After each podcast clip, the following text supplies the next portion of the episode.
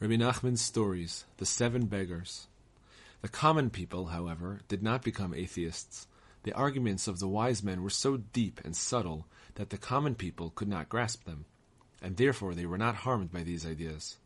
But the king's son and the wise men all became atheists. Nevertheless, the king's son had a spark of good in him. He had been born with good, and he had a good nature. Whenever he contemplated his situation and realized what he was doing, he would moan and sigh because he had fallen into such confused beliefs. Realizing that he had fallen into error, he would moan and sigh very much. But then he would try to think logically, and he would once again become immersed in his atheistic ideas.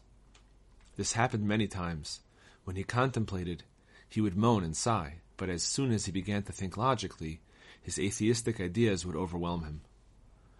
One day there was a mass flight from a certain country. All the people fled, and in the course of their flight they passed through a forest. There a boy and girl were lost. One person lost a little boy, and another lost a little girl. They were both small children, around four or five years old. The children did not have any food. They began to scream and weep because they did not have anything to eat.